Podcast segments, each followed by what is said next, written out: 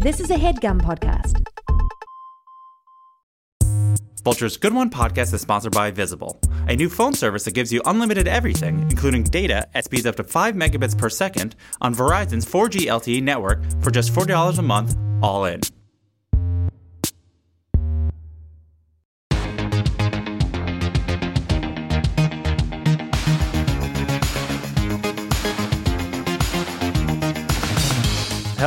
Thank you for listening to Good One, a podcast about jokes. I'm your host, Vulture Senior Editor Jesse David Fox. Our guest this week is Anthony Jeselnik, the, as he puts it, pinnacle of a certain sort of dark, offensive style of joke writing and my mom's favorite comedian. When he was in college, Anthony wanted to be a novelist, and Bret Easton Ellis was his favorite author.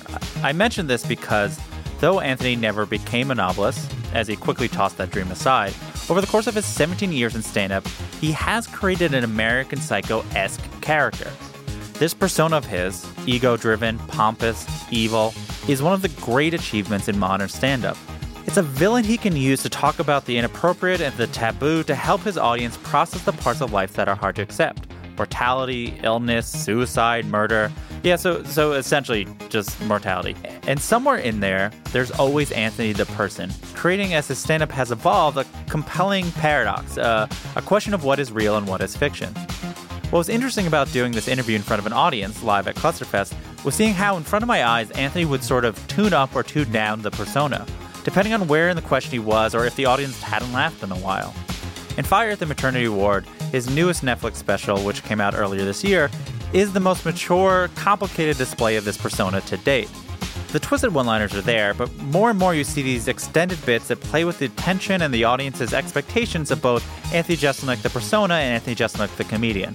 The joke we talk about is one such example. I can't say more without spoiling it, so I won't. Here is Anthony Jeselnik. Jokes are all well and good.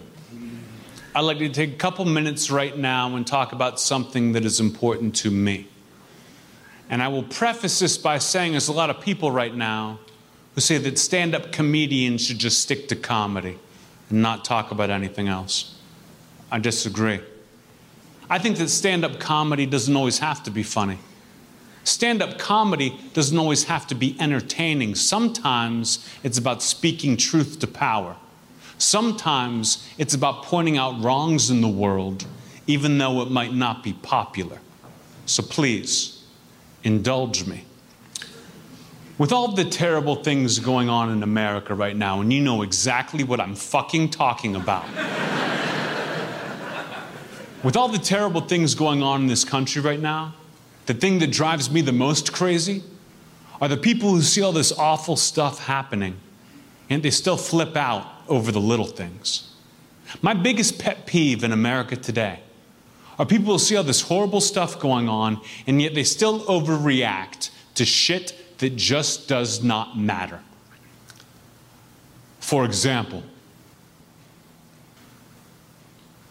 have you ever dropped a baby?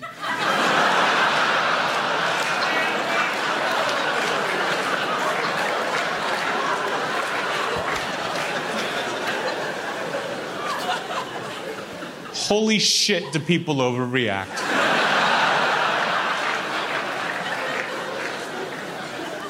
You drop a baby in America today, I swear, people hit the roof before the baby even touches the floor.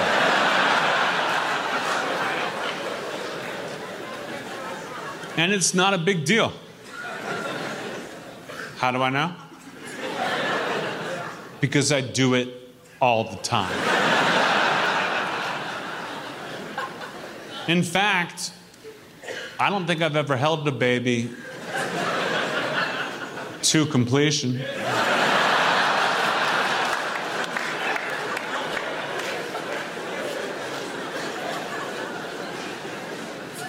And you might be thinking, Anthony, how could you drop a baby?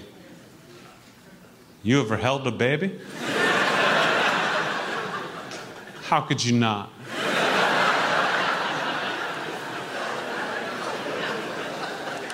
It's so easy. It's a two step process, maybe less. Should you ask Anthony, why would anyone ever let you hold their baby? The answer is simple negligence. I love it, it's a hobby. The only negative, the only drawback, as far as I'm concerned, the embarrassment. People try to shame you when you drop their baby. Even though I almost always make it look like an accident.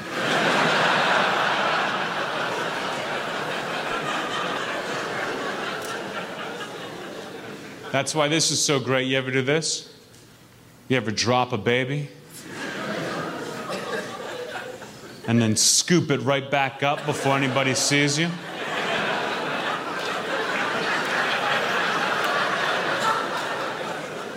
No shit. Best feeling in the world. You just hand the baby back and no one is the wiser. Especially not that baby.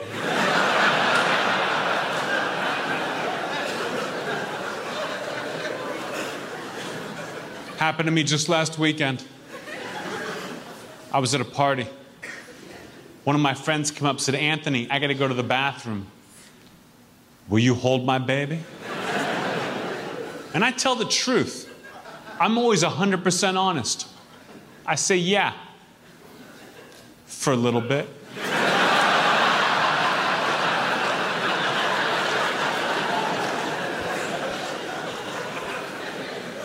Held that baby 30, 45 seconds, a personal best. Drop the baby. Scooped it right back up before anybody saw me. And it was close, too. Had to run down three flights of stairs.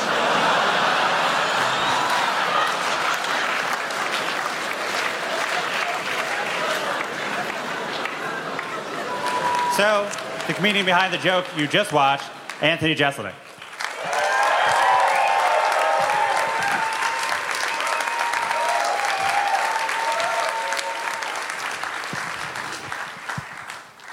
Thank you for having me. Oh, thank you for being here. What was it like listening to it again? Did you miss that joke? I love it. I love it so much that it was great to hear. Like, I don't listen to my special all the time, but when I got to see that, I, uh, yeah, I enjoyed it. So I want to back up a little bit to provide some context to in which this joke in the special was written.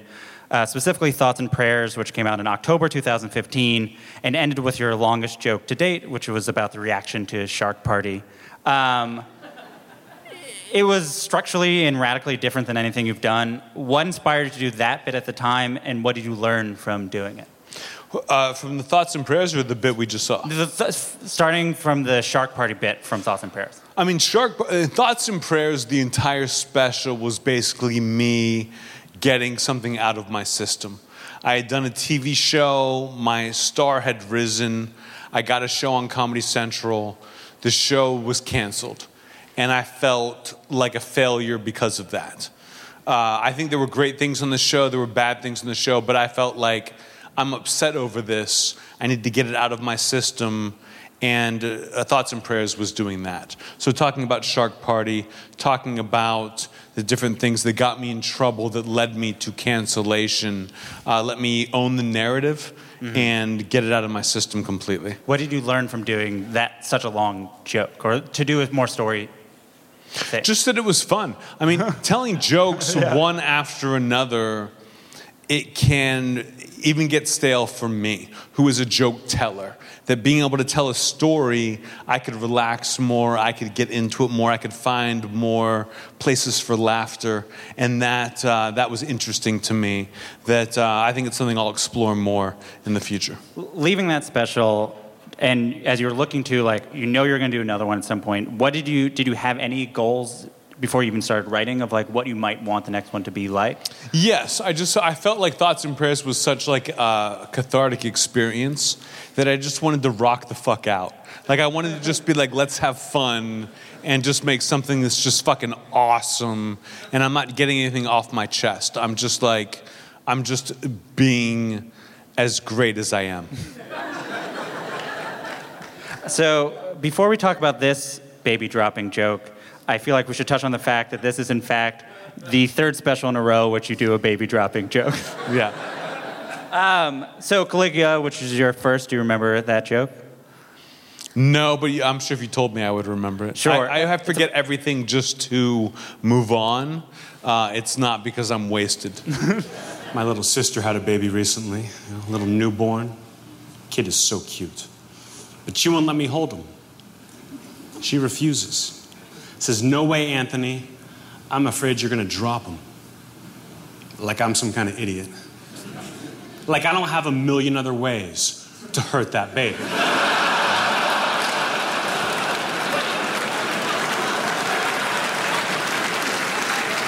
Great joke. Uh, I remember once Dave Attell, Dave Attell saying he was like, he's been doing comedy for like 50 years.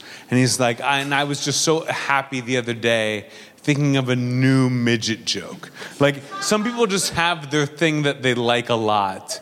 And for me, anything harming babies is like, I can't believe I came up with another one.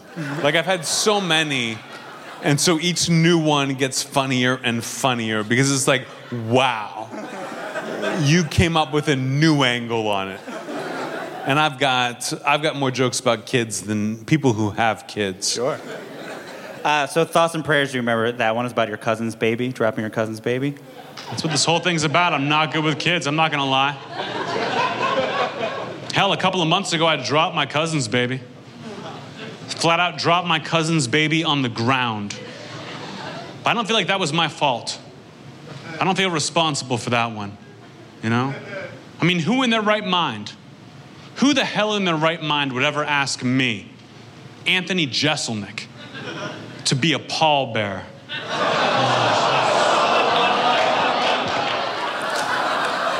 Yes. Excellent twist. I didn't see it coming. And I wrote it and performed it. Uh, yeah, like if I mean, it's it's you revisit the same subject, but the joke is so different each time that I'm like, I don't feel like I'm retreading. It's like, wow, I went even deeper. I think if you if you if you keep yourself in a box, you can be brilliant because you're in such a tight box. If you can do anything and just talk, who cares? So, um, I'm throwing every comedian in the world under the bus right now. So, uh, one doesn't make it through their 30s without considering if they want kids. And whether it is conscious or not, I feel like that thinking is somewhere in this joke. What is your relationship to the idea of having kids, whether it's your friends having kids or yourself having kids? It's funny, my, my therapist once, I, I, I see a therapist, if you can believe that, was like, Do you ever think about kids? And I was like, "N- I don't think so, but like, should I? And she was like, In seven years, you've never mentioned children. That I was like, Okay, I really don't care. I have god kids who I love and adore and dote on. I have nieces and nephews who I love that I'm like, you know what? I like my life. Like I'm gonna be, I'm gonna be okay. I'm not like, oh, I need to have kids to fulfill something. And people will say like, your life is hollow without children. And I'm like, you have, you have no idea what my life is like. My life is incredible. So, uh, around when Fire in the Maternity Ward came out, you released a video of the 254 set lists that were used to between the start of working on it and the eventual special. Um, so, you started in basically January 2016 and you taped the special November 2018. But as a result, I believe uh, you can pinpoint exactly when this joke was worked on, which was essentially between May 2000. May 2017 and August 2017.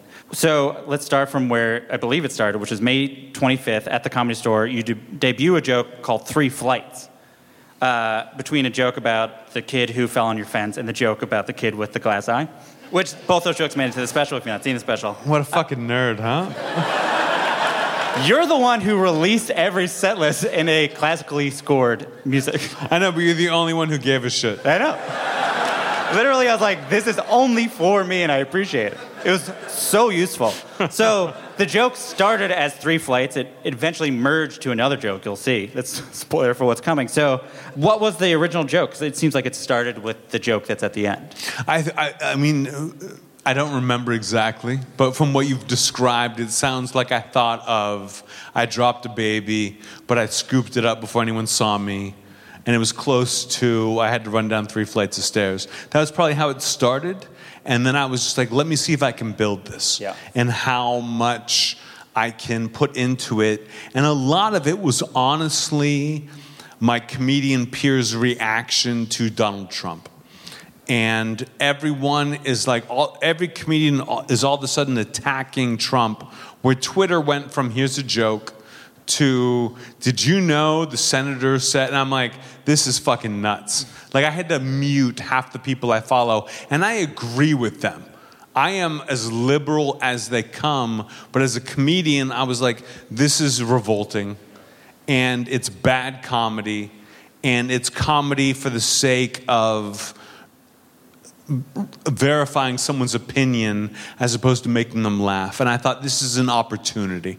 Let me make them think I'm going that way. And then it's about dropping babies. And that to me was the goal. And that's why I enjoyed the joke so much that I wanted to talk about Yeah. it tonight. Like, it really was that opportunity of, like, here's a problem in the world. How do you attack it without being passe? So, in terms of writing, especially this part of the joke, which is a very jokey joke, what is, how do you do it? How's the most basic of like, how does Anthony Jeselnik write jokes? I write, I mean, I, when I'm working on my act, I write every day. I try to write a couple jokes, and they're usually bad. It's like, even if it's a bad joke, fine, write it down.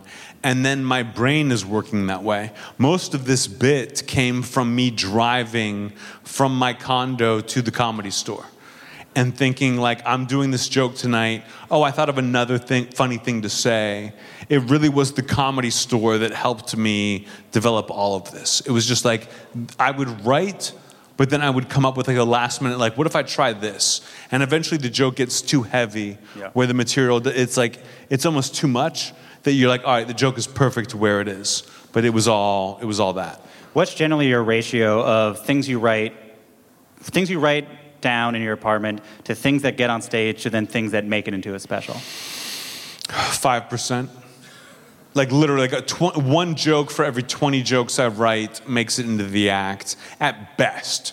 I mean, if you told me it was forty, I wouldn't be surprised. But it really is like you are going to sit here and crucify yourself until the act comes together. But it it is humiliating yourself on stage with new jokes that don't work, and you go home and write. If I go up on stage and kill, I think, you know what? I'm the man, and I'm right.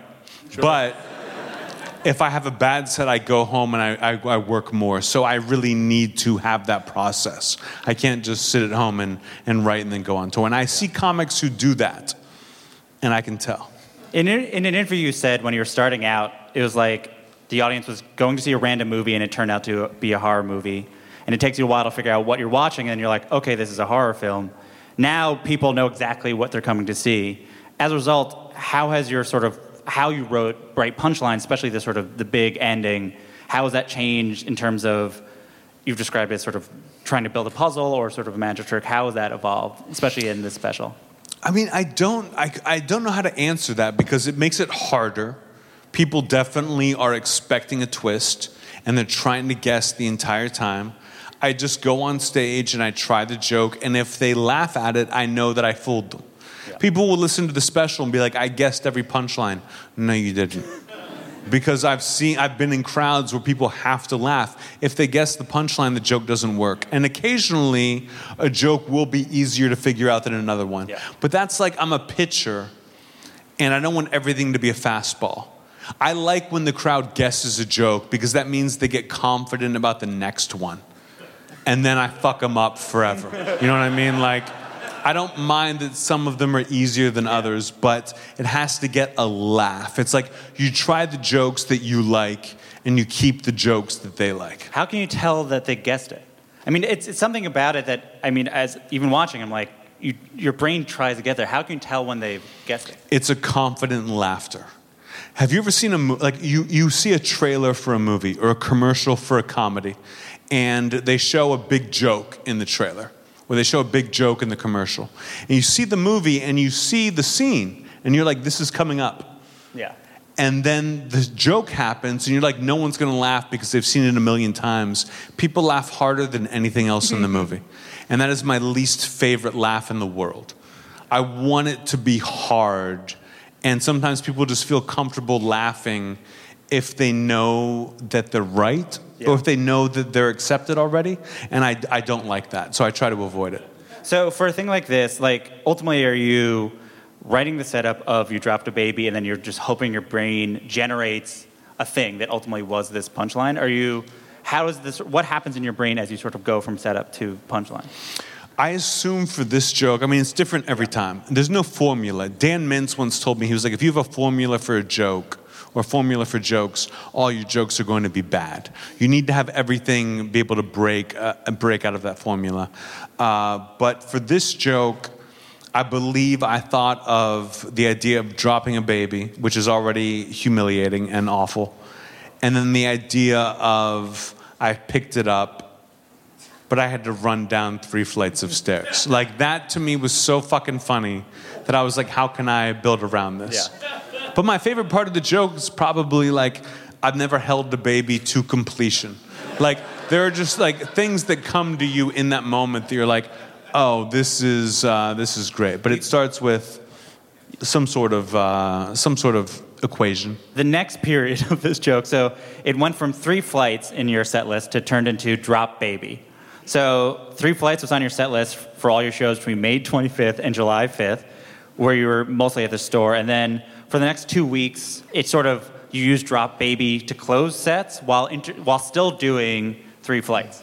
And then sort of over time, eventually, it became drop baby as we see it. So, sort of, what is the negotiation you're having? Are you still being like, oh, maybe it's still the one liner? Maybe there isn't enough here to do it as a full thing? What is the thing you're trying to figure out if there's legs there? I think I just didn't figure out the connection for a while where I could do like I was doing two different bits and then realized I can combine it. And some bits are easier to remember than others. That like my abortion bit at the end of the special that that's from that I had to have like every beat written down on my set list. But the baby dropping it was like I got it. like I knew what was funny, how to make it funny, and where to hit it. That uh, that bit was just a joy. So, th- the joke starts with the idea of the importance of comedy. You say, I think stand up comedy doesn't always have to be funny. Mm-hmm. Do you very much disagree with what you just said there? Do you? A hundred percent, a hundred percent. I just, I was embarrassed by the way some of my friends reacted to the election. And again, I could not be more liberal, but I was just like, everyone sounds like a fucking pussy right now. Let's fucking step up, and you can be a badass and still be on the right side of things. I assume this is a San Francisco crowd. You guys are not Trump people, but a lot of my fans are.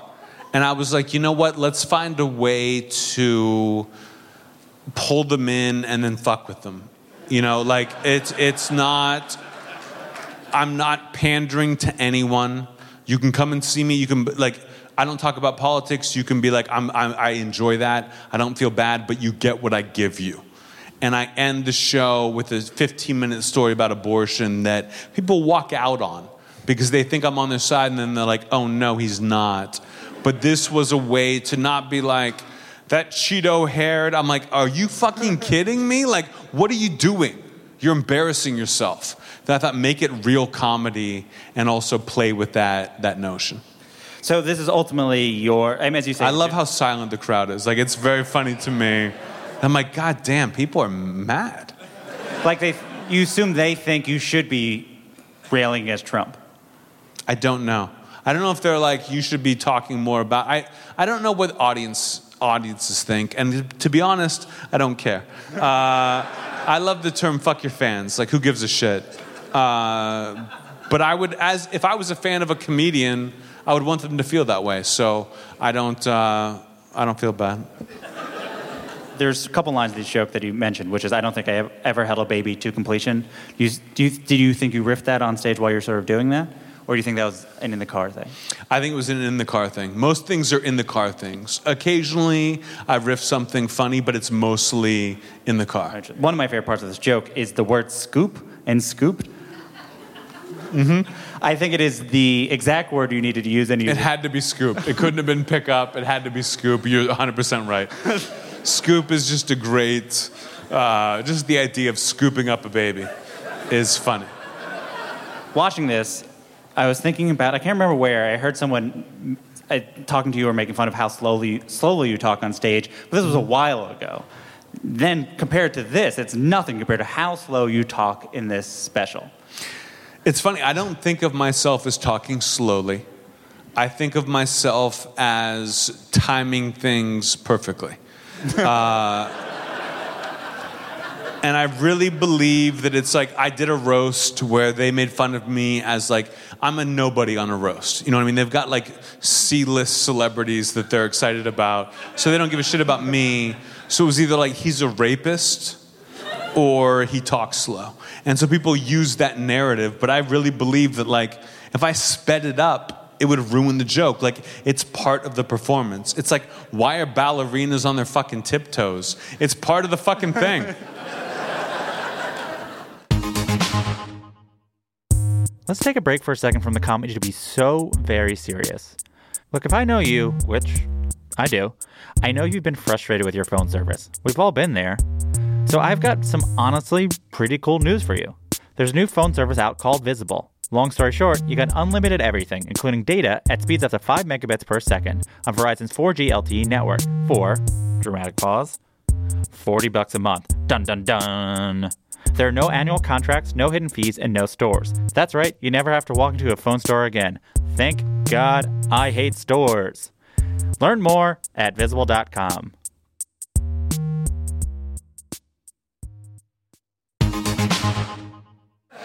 I mean, I think I feel like ultimately you would just need more word. The timing would be the same. You would just need more words. So instead, you just pause. I'm all about economy of words. Uh, the shorter, the better uh, when it comes to jokes. But I just find that I want people to guess and guess wrong. So you hold the pause. So someone's like, I know where he's going. And you're like, no, you do not. You know? And if they guess a couple, great. But I, but I really believe that the pause fools people. Um, the, the big pause of this joke. There's the big, for example, big pause. Have you ever dropped a baby? And rewatching the special, I was struck um, by another special it reminded me of um, Hannah Gadsby's Nanette. Of course. Uh, it's incredibly similar. The greatest special of all time.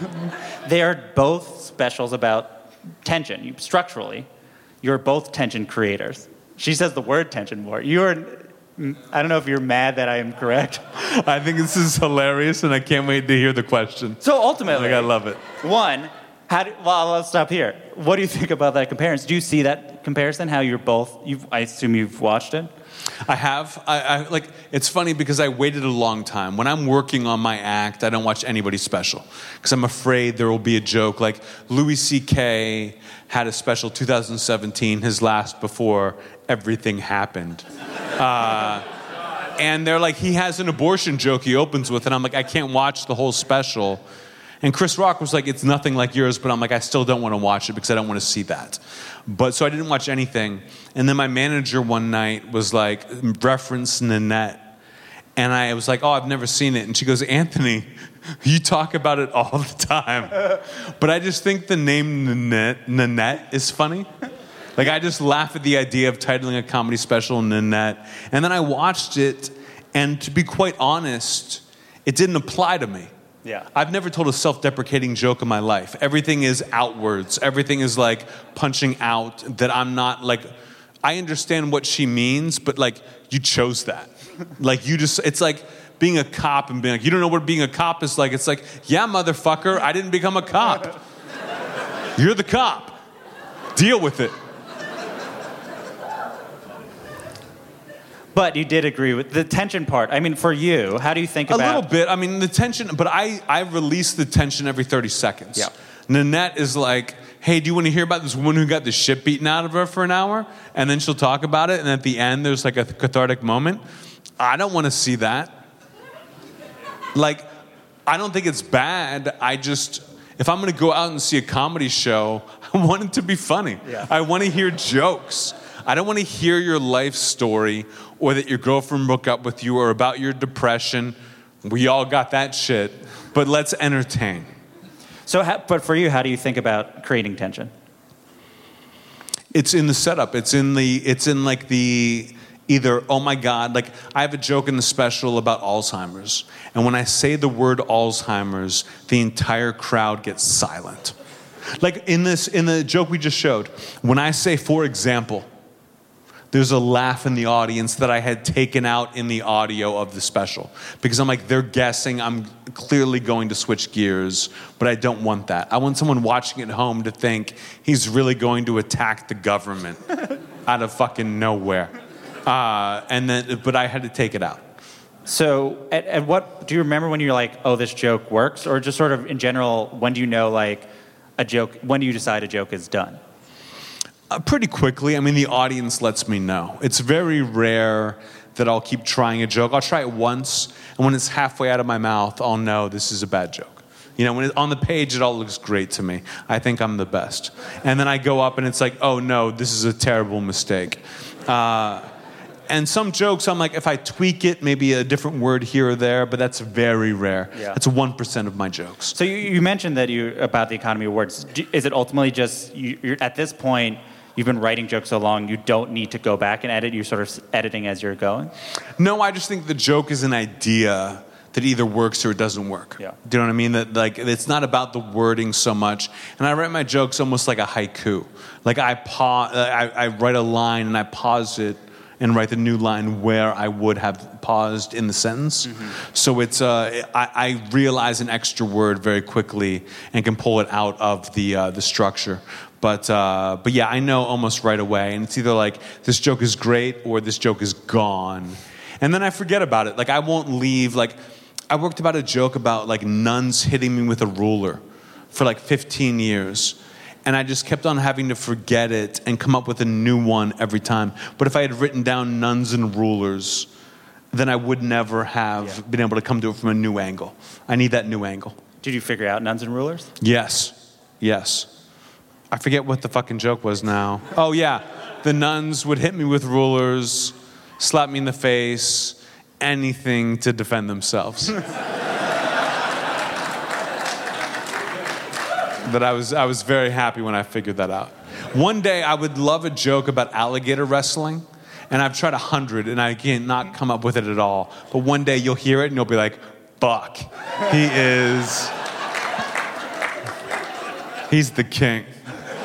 Why alligator wrestling? I don't know.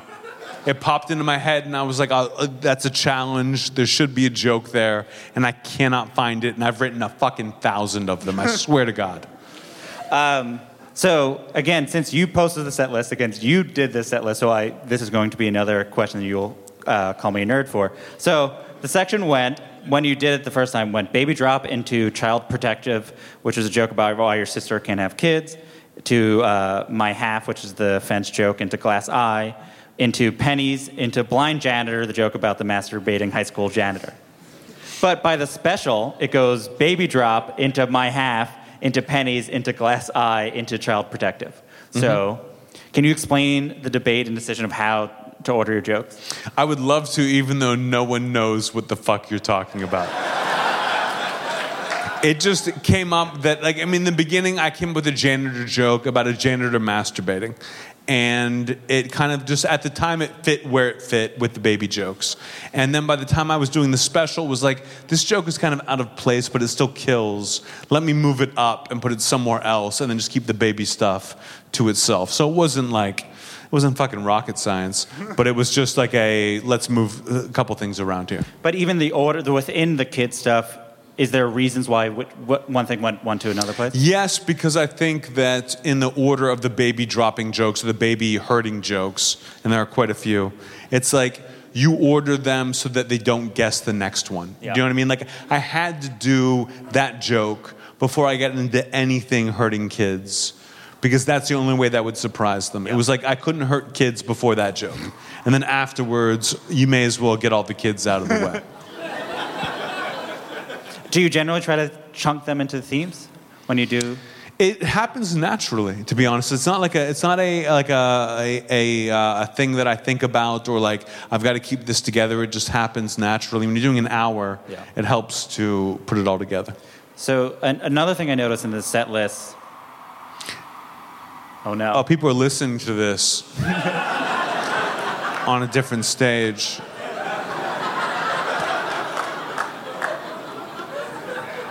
Looking at the set list, another thing that I noticed is uh, you had a joke on your set list called "Hate Crime," which was on your set list from March 2018 to October 2018. Was removed from your last set essentially right before you taped your special. Um, if, if you're open to it, can you talk about what happened and what is your thought process in removing it? Yes, I. Um, that's a great question. Um, I had a joke in my act, and again, I play the villain on stage for the most part, um, and I'm not the voice of reason. And I had a joke that was, "Why do they call it a hate crime if I love to do it?"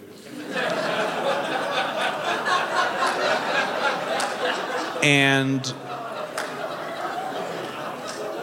it would get a big laugh, and it was short enough that it would be quoted. My most quoted jokes are not my best jokes, they're the shortest jokes. Because people can exactly. Because people can people can tweet them, people can use them, and people can remember them. And then the uh, the synagogue shooting in Pittsburgh happened. And I'm from Pittsburgh, and that's not like it just made me mad. And I didn't want people even thinking as a joke that I was on that side at all. I don't mind people being confused about my politics or my morality, but a hate crime joke after that seemed like I just don't want to see this. And I dropped it from the act. I mean, I've had people be like, that's my favorite joke of your set. And I'm like, I dropped it. And they, they can't believe that I would do it because of an actual event. But it was just like, I don't know. It changed things for me. And I didn't want it, uh, I didn't want it out there. Yeah. Preparing for this, I read and listened to a lot of interviews with you, and everyone wants you to ask you about like where is the line in comedy, and is political correctness killing in comedy? Uh, is pro- political correctness killing comedy, which you, you tend to push back on, since sort of without it you wouldn't be. No, I wouldn't have anything to do. Yeah. It was like, is is the football ruining the NFL? Like, no, you need the fucking thing to play the game. you need to have it. Like, I love political correctness. I love it. I support every piece of it. I don't care if they go too far. It's the only way I get to do what I do. But I mean, but the thing that I was wondering about is for you when there is a line that is just completely personal. How do you feel like? How does it manifest? How do you define it? How has that evolved? It's evolved as I've aged. You know, I'm 40 years old now. I'm not the same person I was when I started comedy at 23 and everything was funny. You know, uh, I remember Stephen Colbert had a quote that he was like, you know, you're young and you're edgy and everything is funny, and then the, the horrible things you're joking about start to happen to people that you love and you care about, and things become less funny. I always use the example that my dad has psoriasis, suffers from psoriasis. That if someone made a joke about psoriasis, I wouldn't laugh, but I wouldn't be upset. I wouldn't be offended. But as I get older and as I get more mature, I just think of things differently. And also, I've already done it. Yeah. Do you know what I mean? It's like, why do you not make rape jokes anymore? Because I had a fucking special where I did five of them, and then I read the book Missoula. And I was like, fuck. Like, I don't think I think this is funny as I did back then. But you change as a person, but it's not a. it- It's just the way life works. Yeah. You, you said before you, you're fascinated by off- offense and what offends people. As a person who's been doing things that have intentionally been edgy for almost 20 years now, what do you think you've learned about what people find offensive? I think people get upset not at the joke, but at the fact that people are laughing at the subject. Because I've had jokes that I'm like, this has skirted everything. Like, this is a perfect joke about this subject and it does not make fun of it. It hits it in a certain way that builds the tension but releases it. And people will get mad because you laughed about Alzheimer's, not about the joke itself. And I, again, is there a line in comedy? I used to say no. And now I say there's a million of them. Everybody's got one. I don't give a fuck about yours. It's my line that I worry about. Yeah. Is it is it cathartic for you to Wait discuss- until the Oh, applause dies sorry. down. Before you start the next question.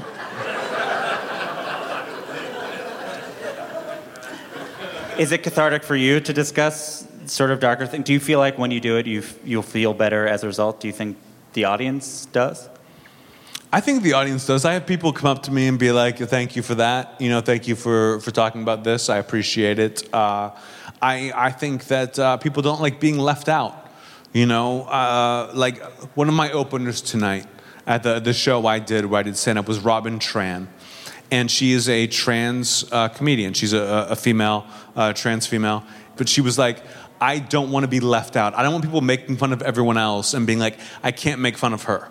Do you know what I mean? That I'm like, I want to get everybody. And I want to be on the right side, but if I'm wrong, it's still pretty fucking funny. I think uh, every stand-up, once they get big enough, has to reckon with their audience, especially as they keep on getting bigger. There are people further removed from who they uh, imagine their audience being. I was thinking about reading reviews. Uh, one was, I found from the Federalist. Did you read that review? I it did, yeah. Yeah, so and then the I found out Federalist- what the Federalist was and was like, shit. The Federalist wrote a review praising the abortion closer for helping uh, the pro life cause. In, in front of an audience right now, what do you want from an audience? What do you want for your audience getting to see from you? Honestly, I don't give a flying fuck. Like, I show up to a show, if it's sold out, great. I don't care anything beyond that. I literally sell a t shirt on my website that says, Anthony Jeselnik is nothing like his fans. I don't know how many I've sold. I assume not many, but like, I do not care. It's like, I'm glad that anyone shows up to hear this shit, Yeah. but I'm, j- I'm just doing me. I got my eyes on my own paper, and I don't give a fuck. Do, but does being misunderstood publicly, I guess, bother you? Did the Federalist thing? Not really. I mean, it's like, okay, they wrote that, but like, who gives a shit? Like, I remember hearing, reading back in the day, that uh, I don't know if it was the Beatles or who it was. There was a band that was like really into suing everyone who talked shit on them.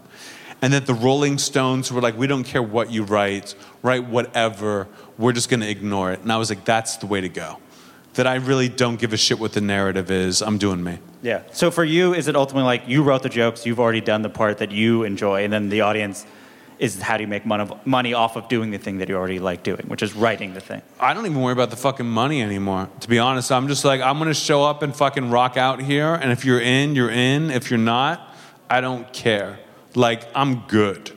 I was thinking that ultimately, all your jokes are about the the basically we all die one day. Mm-hmm. Um, and which reminded me of Seinfeld. Not necessarily the Seinfeld that a lot of people think, but there's I believe here that Jerry Seinfeld put a poster of the Earth from space in the Seinfeld writers' room to be like none of this matters. Do you agree to that? Do you feel like you feel like your comedy succeeds in conveying that? No, I mean I really feel like I want to try to make it matter. Like I really do believe that.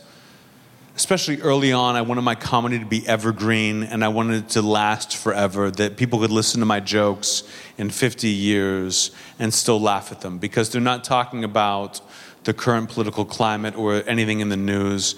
And then I've realized over the past, you know, 17, 18 years I've been doing comedy that that's impossible. Yeah. No matter how good you are or how evergreen the jokes are, nothing lasts forever. That it, it kind of freed me to just, you know, still be good, but I think that people take that lesson that I've learned and take it too far. Where I think there's a lot of comedy specials where it's someone who's just talking for an hour and they got the money and they're famous enough to get it. And I'm like, no. I'm going to put the work in so that this fucking kicks ass. Yeah. I'm not just going to build a shitty house and be like, you can rent it for a little bit of money. I'm going to build a goddamn mansion and you're going to fucking pay for it.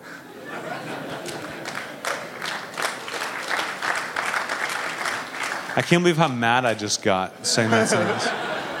You once said you write jokes for an angry 18 year old that was just like you. Um, that you jokes that you would find funny when you were a teenager. Is that still who do you write for? No, I, I used to every every year on my birthday I would think back and I would be like, if I went back in time and visited myself at 18 years old, would I think I was cool? And I was always like, yeah, you'd be a fucking like comedian, like you'd be a famous comedian, like that's cool. And then one year I was like, why do I give a fuck what 18 year olds think?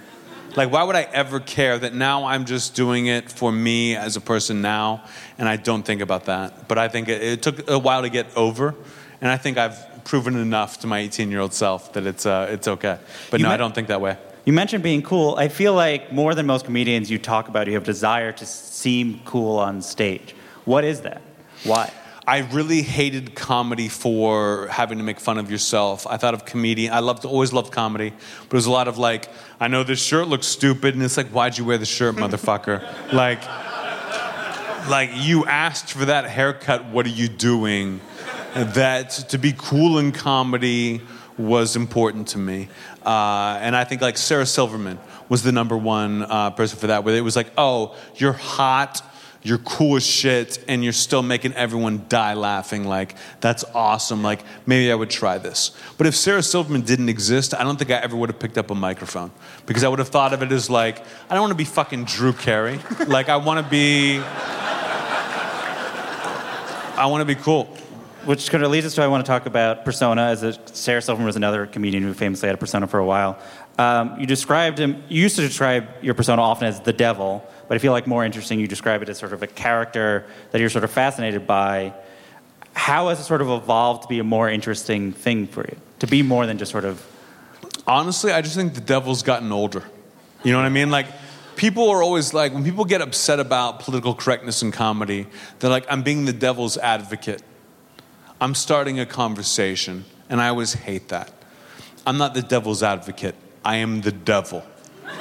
I'm not trying to start a conversation, I'm ending it.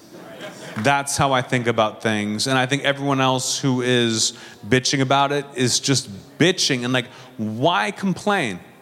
Why complain about this? Either do your job and make them laugh or shut the fuck up. I can't stand this like, PC's ruining comedy. Get your shit together. Go put on a show. Fuck all of you.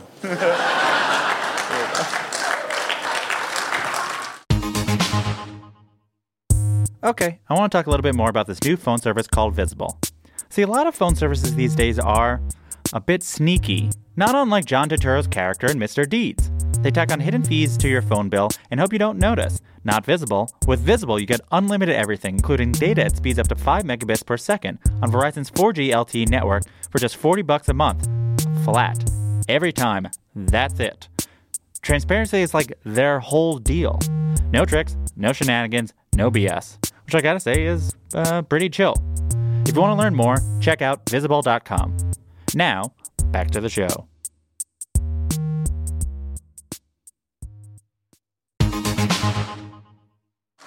I mean, before you were criticizing comedians that were being too personal or confessional on stage, but especially with this I hate most comedy. yeah, clearly. But in this special, more so, you, there's parts where you're, there's parts of you that are that are coming out that are the real you. How did you decide to use those things, um, if, if any ways, to sort of create this sort of a more complicated puzzle or sort of a paradox of not knowing what you're being truthful at when trying to when when you're being truthful and when you're being this character. It's just the writing. I mean, I write my way out of things. It's like, how am I going to get through this? I'm going to write my way through it. I don't know what the what, what's going to come out of it, what's going to be good, what's going to be bad. I'm just trying new things until I get to an hour. Yeah. Like that's literally it. It's just like keep on writing, keep on performing until you have an hour that you're proud of, and then film it.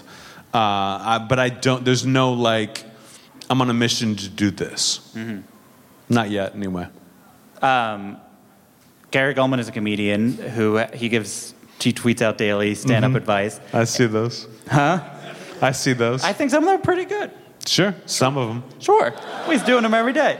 Um, the one I like the best uh, is about vulnerability, and he says essentially every great stand-up demands some amount of vulnerability. And at first, just doing stand-up is a vulnerable act, but his opinion is like eventually you have to be more per- personal to get the same thing or something. Do you feel like your comedy has is vulnerable in any way? No. Not on stage or not, but do you No, feel not like in any way whatsoever. I mean, Christ. I remember like auditioning for Letterman, and the Letterman guy, Eddie Brill, was like, You're not vulnerable enough. Letterman likes vulnerable. And I went to my manager and I was like, What do I do with that? And he was like, Fucking nothing. Like, what are you gonna do? Like, you're not vulnerable. I despise vulnerability in comedy because it's asking for sympathy. I don't want your sympathy. I want to be so good that I make you laugh and have a great night. I don't want you to like relate to me or feel bad for me or be like, wow, that was amazing that he shared that. I want to knock you on your fucking heels and send you out being like, holy fuck, that guy worked his ass off to make us laugh for an hour.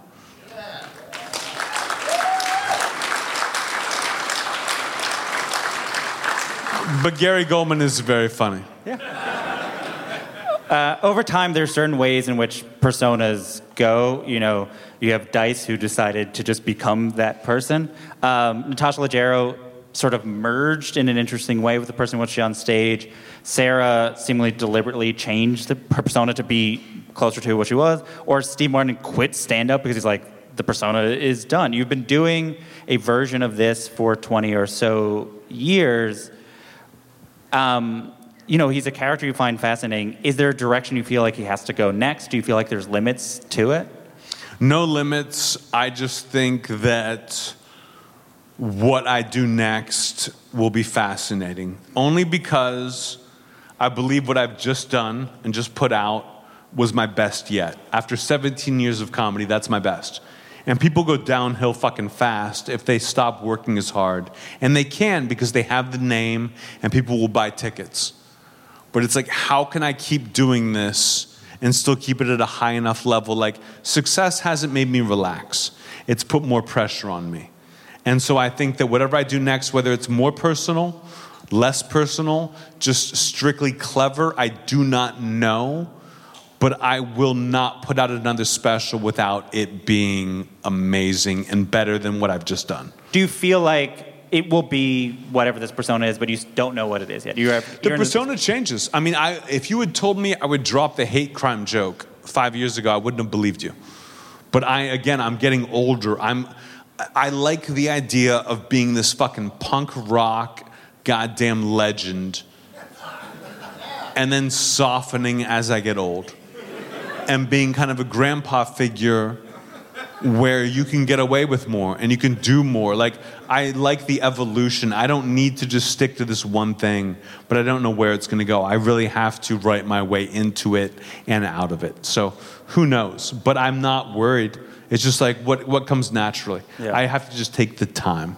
when you talk about this special, you have unsurprisingly very lofty goals or dreams of how, what it, you wanted it to be and its legacy. You described you want to be classic, you want it to contribute to the evolution of comedy.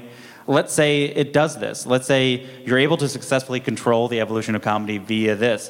What do you want from comedy? What do you feel like this hopefully pushes comedy in what direction? I want to ruin it. I want everyone who tries to do comedy to be a pale imitation of me. I want to ruin a generation of comics who try to do what I do and fucking fail. I want to just fucking take it off its hinges. Like I do not give a flying fuck. And I love other comedians. I think like the more absurdist people are doing great work right now, and there are comics who are amazing. But for what I do, the way I do it, I'm the fucking best of all time, and I hope I fucking destroy people. I hope people try to be like me and fuck their whole lives up. So, in what way would that contribute to the evolution of comedy? It puts a dead end sign on a street that you should not go down. It's like if someone's like, "Oh, I, am I'm into stand up comedy." Oh, what do you do? Oh, I'm like, Andy Kaufman, get the fuck out of my face. You're the worst, and you know it. He was the one guy who could do that. That I'm like, I want to just end a whole branch of comedy that is just mine, and no one else can come close. That's my goal. So you want to be the culmination of a the style. This special is the pinnacle of whatever the thing is that you're doing. I think it's all related. I think it's all. I think of my work as a body of uh, a body of work. I don't think of it as one special. Like this, I think they were all great. I think Shakespeare, my first album, is some of the best material I've ever done, and I could never top it. Uh, but it was before people were doing specials every fucking year, so it was like it's a different thing. But I, I, I think that when it all comes down to it, when I'm dead and gone, you can buy my five album box set and listen to it and be like, God damn, these are great jokes. And that's all I give a fuck about. You plan on doing one more album and then dying? Honestly, after Fire in the Maternity Ward, I was like, this is so good that I don't know how I'm going to top it, but I'm going to do my best to try. And I think after that, again, I'm 40 now. I could see myself leaving. I see some comedians who stay on because the money gets better and better no matter how bad you get. The money gets better as you get older and have more of a name, and I do not want to be that.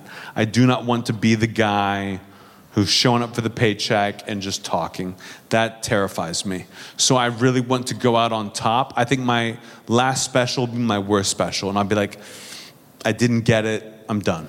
Do you think it's because larger stand-ups they get their audience they appeal to that audience and then they're like this is great. They're laughing they're mm-hmm. you, and it's because you do not care about your audience. People will laugh because they like they like you and they want to laugh at you. I want you to not like me and laugh despite that. So if people start to like me so much that whatever i say gets a laugh i'll quit you describe this as the best thing you've done. What does, why is it better? What is better? I think it's better because I had three hours of comedy before it that covered similar subjects, and this was an evolution of it that I think, even if you know that I'm going to have a twist, you do not know what the twist is. And I still get you, and I think I build on it. I just think the evolution is impressive. I think everything I do is impressive. Sure you described it as a, as a masterpiece. Masterpieces sometimes feel like. I can't wait to listen to this podcast. Just to lay in bed and be like, God damn, you are full of yourself. Masterpieces can sometimes feel like culminations or starting points. Does this feel like a culmination of things you're doing right now? Obviously, you won't know, but does it feel like right now that it was a culmination of things you're working on, or a a starting point of a direction you're going? I think I dropped a gem in the middle of a time where people are putting out specials every fucking week and then it'll be appreciated later on. You know what I mean? Like, I remember reading uh, Hammer of the Gods, like the Led Zeppelin biography, and like the critics hated them. And I like grew up loving Led Zeppelin, and I'm like, I think I'll be a little bit like that. That like people now are just like, okay, whatever, but I think this will stand the test of time because of the quality and the work I put into it. And I really do think it's not like I'm better, it's just that I took more time and I, I focused more. But critics like you now. The critics now, yes. Thoughts and Prayers did not get this reception. I think part of this, it's like when Al Pacino won an Oscar for Scent of a Woman, not his best movie but it was like a it was like you were you were giving him an award for all he's done that i think thoughts and prayers was ignored a little bit and that after five years or four years people were like actually that was great.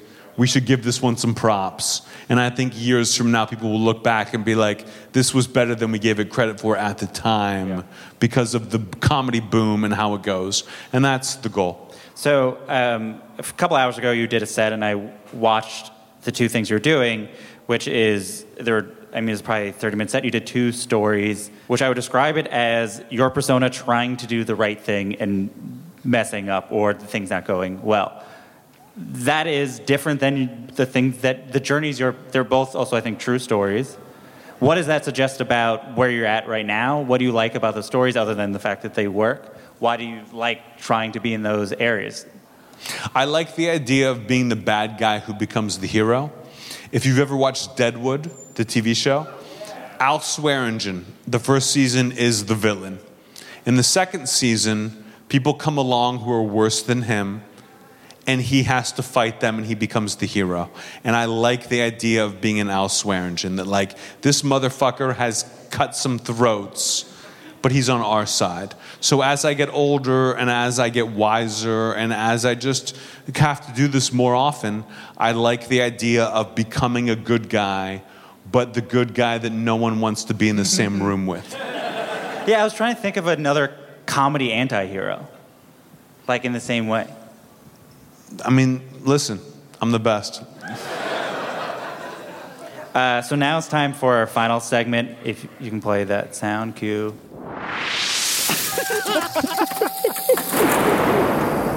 this is the laughing round. It's like a lightning round, but because it's comedy, it's the laughing round.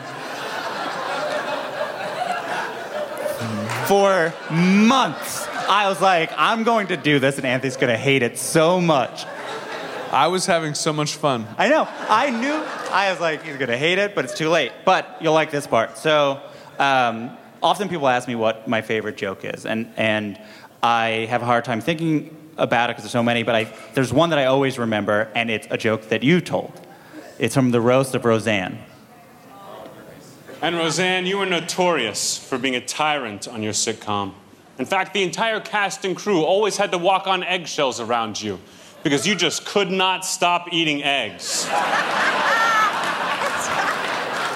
I love that joke. That's your favorite? That is what truly it is my. It's definitely my favorite roast joke, but it's the joke that I think of when people go, "What's your favorite joke?"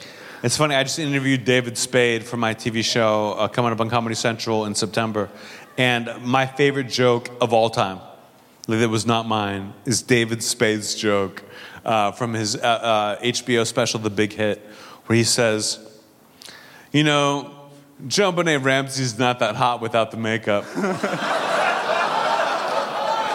and it like just destroyed me. That it's my favorite joke of all time. That I love like people's favorite jokes are never the ones you would think. It's just like, oh, this uh, this just hit somebody. But that is, that's not, that's like my fifth favorite joke from that roast. But it, but it my- works. It, it works, and I'm glad that people love it. What can you tell me a little bit? We talked for an hour about one joke. We're going to talk about a minute for that one. What do you remember writing that? Do you remember how you went into that Roseanne roast? The Roseanne roast was difficult because they wanted to make it classier. Like they wanted to like kind of class it up a little bit and get better, better people. Comedy Central always thinks that like George Clooney's going to do a roast, and it's like, no, he will not. Um, but for Roseanne, they were different, and it was like I was like, this is me and like a bunch of women in their 60s, and I did not want to be the guy who came on and made fun of women for being old. You know what I mean? I wanted to be a different, have a different topic.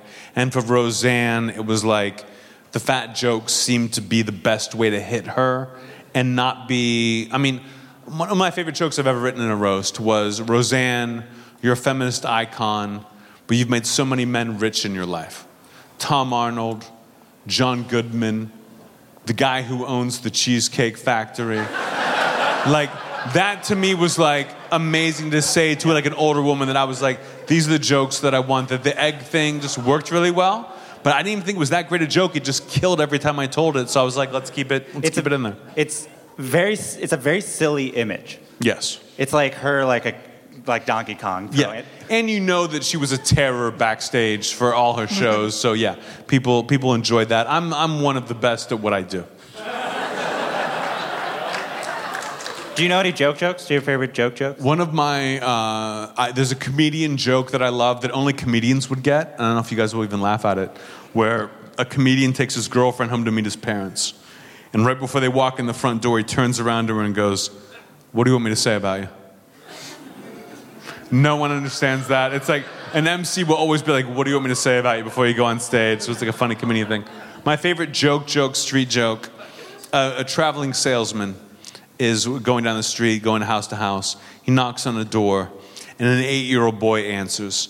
And he's wearing lingerie, women's lingerie, a silk robe, smoking a cigar, and holding a glass of scotch.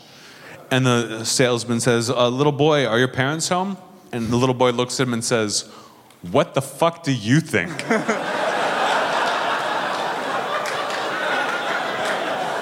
Anthony Jeselnik, thank you guys so much. Thank you very Have much, a good everybody. Clusterfest. Appreciate I'm. Jesse David. Fox. This has been Good One. Thanks. That's it for another episode of Good One. Anthony Jeselnik's Fire in the Maternity Ward is available to stream on Netflix. Anthony's new TV show, Good Talk, premieres on Comedy Central in September. Follow him on Twitter at Anthony Jeselnik. Good One is produced by Ben Comite with research help from Serena Devi. Justin D. Wright did our theme song. Write a review and rate the show on Apple Podcasts. Five stars, please. And hey, if you know anyone who might like the podcast, maybe tell them. What the heck? You can email any comments, questions, or laughing around suggestions to goodonepodcast at gmail.com. I'm Jesse David Fox, and you can follow me at Jesse David Fox. We'll be back next week with a new episode and a new joke. Have a good one. That was a headgum podcast.